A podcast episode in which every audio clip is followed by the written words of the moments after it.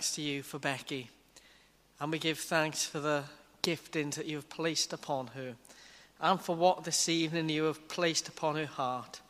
And we ask now that you would fill her and us with your Holy Spirit. Together may we learn of your goodness. Amen. Amen. Thanks, Kai.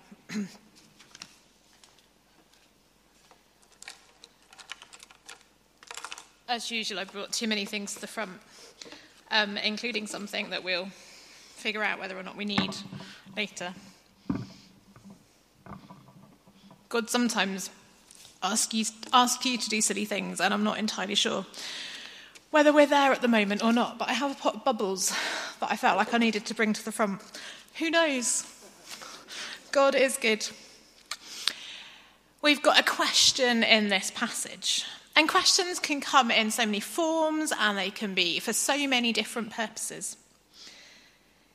They can be a get to know you question. So in student group on Wednesday, we had a what was your favourite hero? I don't mean superhero, I mean I had a box of heroes on my lap. And actually, everybody got their favourite hero. If we could work that one out, I had a top three. I didn't have, I may have done, actually, had three. Um, questions can be a delaying tactic. What about X? presumably, possibly the meaning of life just before bedtime on a school night. Any parents out there? Or anybody that's ever put a child to bed? They can be fairly obscure. And it's where we are tonight. It's a take it to the extreme using a pet subject type question. That's what we have here this evening. You can have good and bad questions. Anybody who's done research, um, I suspect a few of you will have a module called Research Methods, um, either this term or at some point in your various courses. And you may well have been told to kind of avoid questions that just have a yes or a no answer. Do you eat healthily? Yes. Oh, but that doesn't actually tell me anything because I don't know what your version of eating healthily means. Perhaps more of a sort of how many portions of fruit or vegetables a day and no chocolate oranges don't count. I've been asked that question too many times with my previous hat of healthy um, health promotion on. My favourite type of question, and yes, I do say this through gritted teeth would you like tea, coffee, or hot chocolate? And the answer is yes. Doesn't tell me anything. To get the right information, we have to write, um, ask the right question. But I don't think the Sadducees were asking for information's sake. So, to give you a little bit of background, a little bit more background than we get from the passage, the Sadducees were a Jewish sect. They were part of the Jewish religion. They particularly liked the written laws they tended to be the wealthier echelons of society, and as we've heard, they denied the resurrection of the dead. And it might be that you read this and think, well, the Jews didn't accept Jesus as the Messiah, and Jesus was going to rise from the dead, so, well, no problems. But actually, resurrection after death was a standard belief for much of Judaism at the time of Jesus. So it was, it was this sect that didn't believe that. But we have this dialogue in Luke, and um, much of chapter 19 going into chapter 20 leads up to this. So last week we heard about Zacchaeus, if you were with us. But after the passage that talks about Zacchaeus, we come to the passage where Jesus is going to enter Jerusalem on a donkey.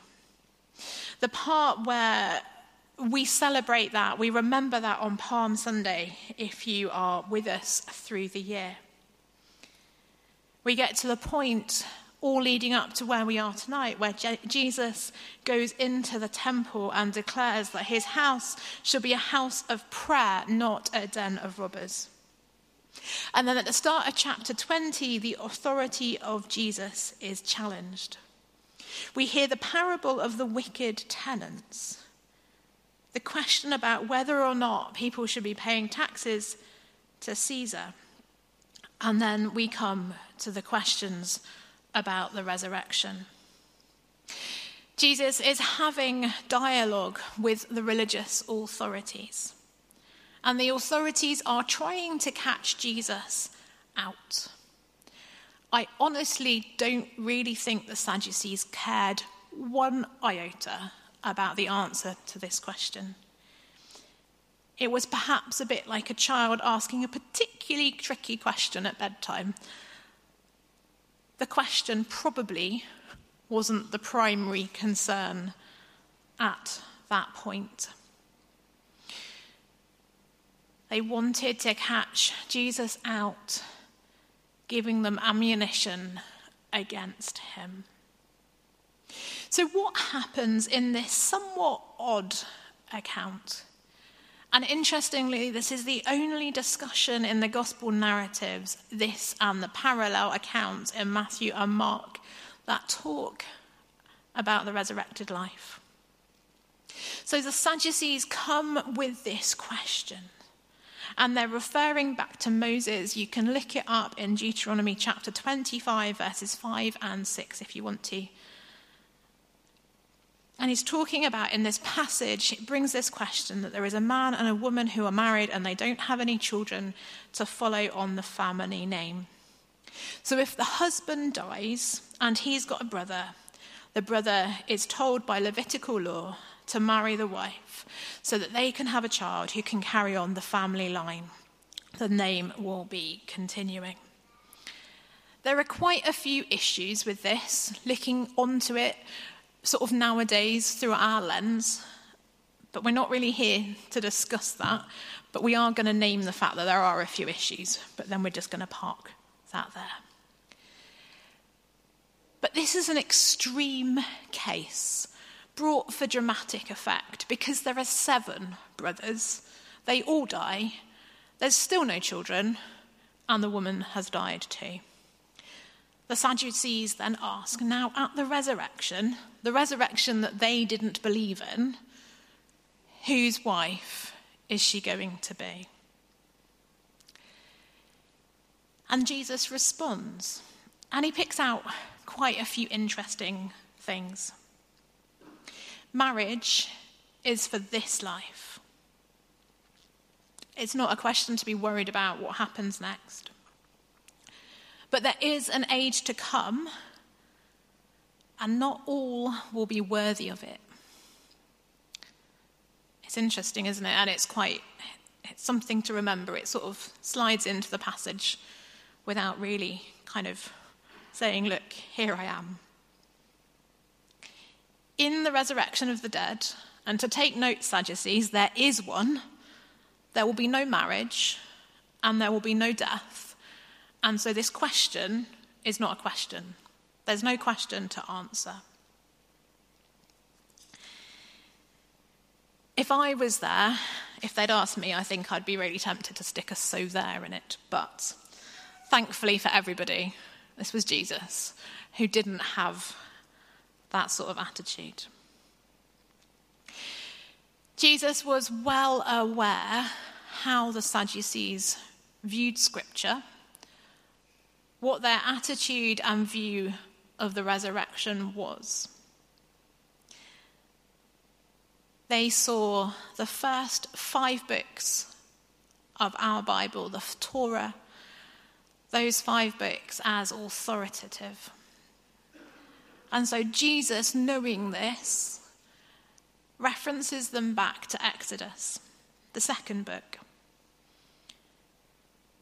And that's the account that we saw in the reading today. Those verses, or that verse, that says,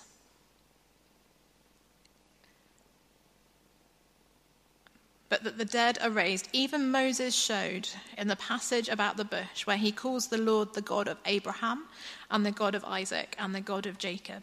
Now he is not God of the dead, but of the living, for all live to him. Jesus points them back to the scripture that they acknowledge as authoritative scripture to a point where they should be able to relate.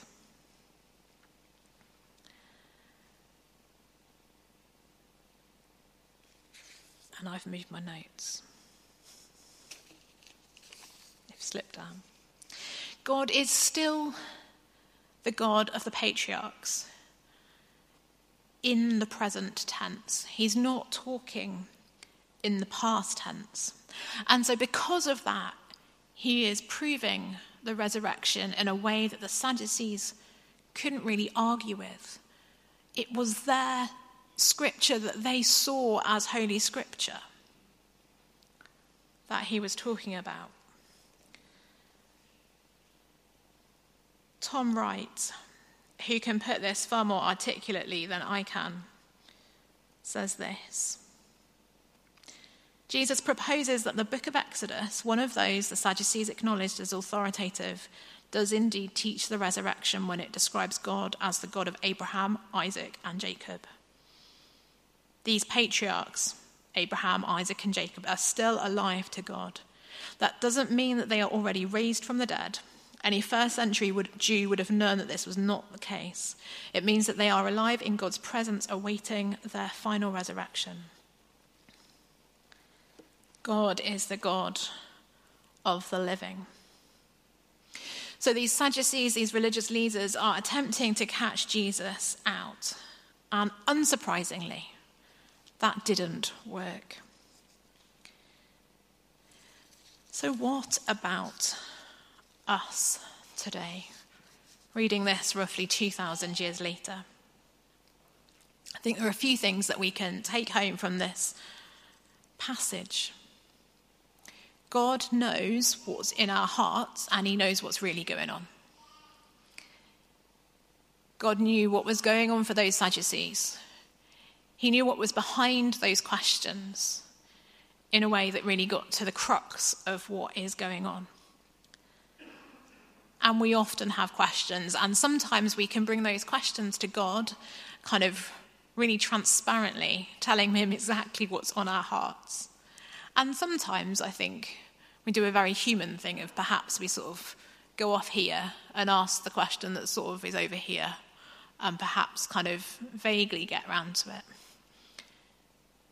God knows what is on our hearts, and we can fully bring ourselves to Him. There's no question that it's too big or too small, or too right or too wrong. He knows us and He loves us.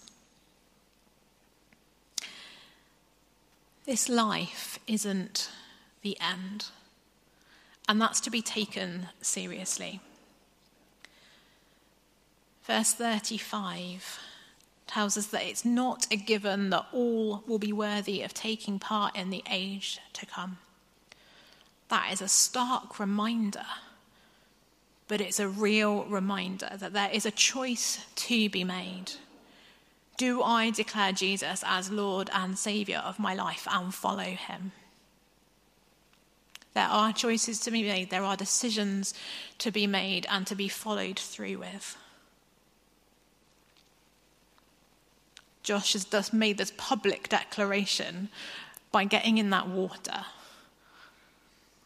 Very publicly, very splashily, and getting very wet. That he is following Jesus and as Lord and Saviour of his life. We also take away that resurrection life is going to be different the things about our lives now which may be very important to us are actually irrelevant in heaven. And that's quite a biggie to get our heads around as well, because we get very tied up with things on this earth, in this life. And that's not to say that it's not good to invest in things. It's, it's good to have good relationships. It's good to work hard and study hard and all of those sort of things.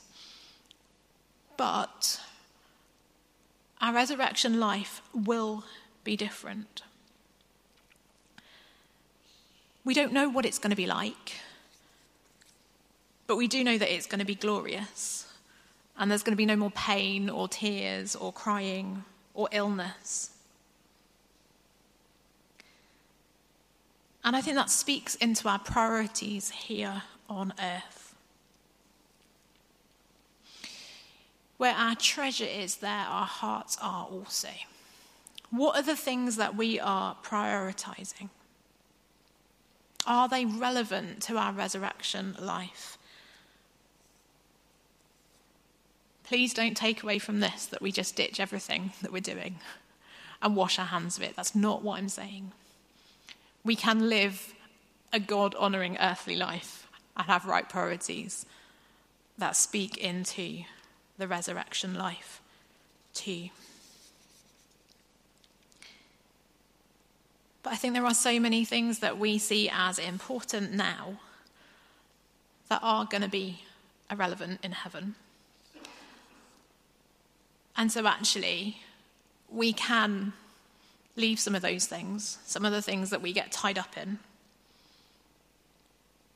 If it's not encouraging our focus to be on God, if it's not leading us to God being our number one, then perhaps we need to think about that and ask that question. God is the God of the living on earth and in heaven. But we're living on earth and we're called to have a relationship, a living, loving, two way relationship with Him. So, do we have that? Is God our number one? Let's pray. Heavenly Father, thank you for your word. Thank you for the way that there is so much that speaks to us and has spoken across the ages.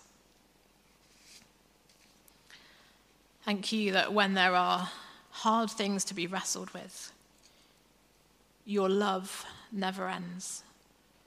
It never, ever ends. So we ask that you would speak to us.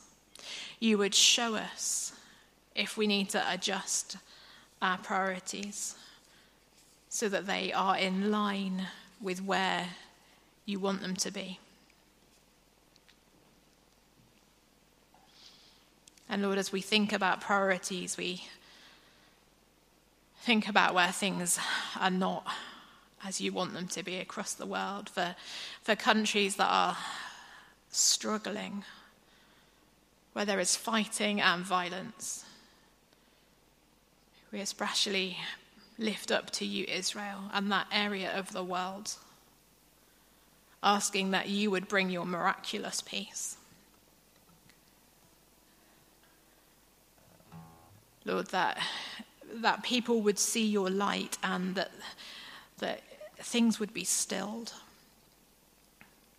We pray for other areas across the world where there is violence, where there is unrest where people go to bed hungry because infrastructures are not there. And Lord, we pray for all who don't have the resources to live, live healthily, having a decent life. Lord, our finances won't stretch where housing is inadequate. Lord, would you, would you speak into those structures? bringing your compassion, and would you be glorified? Lord, as we have celebrated harvest and your provision today, we lift up to you Jubilee Storehouse. Asking that people who will be fed from those gifts would know of your love.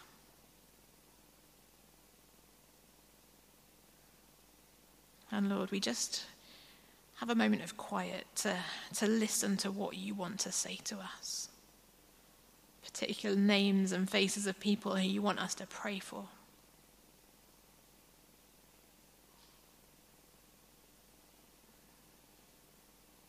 Lord, would you help us to share your love with those around us? Bringing your light into situations where perhaps there are lots and lots of questions. all through the power of your Holy Spirit.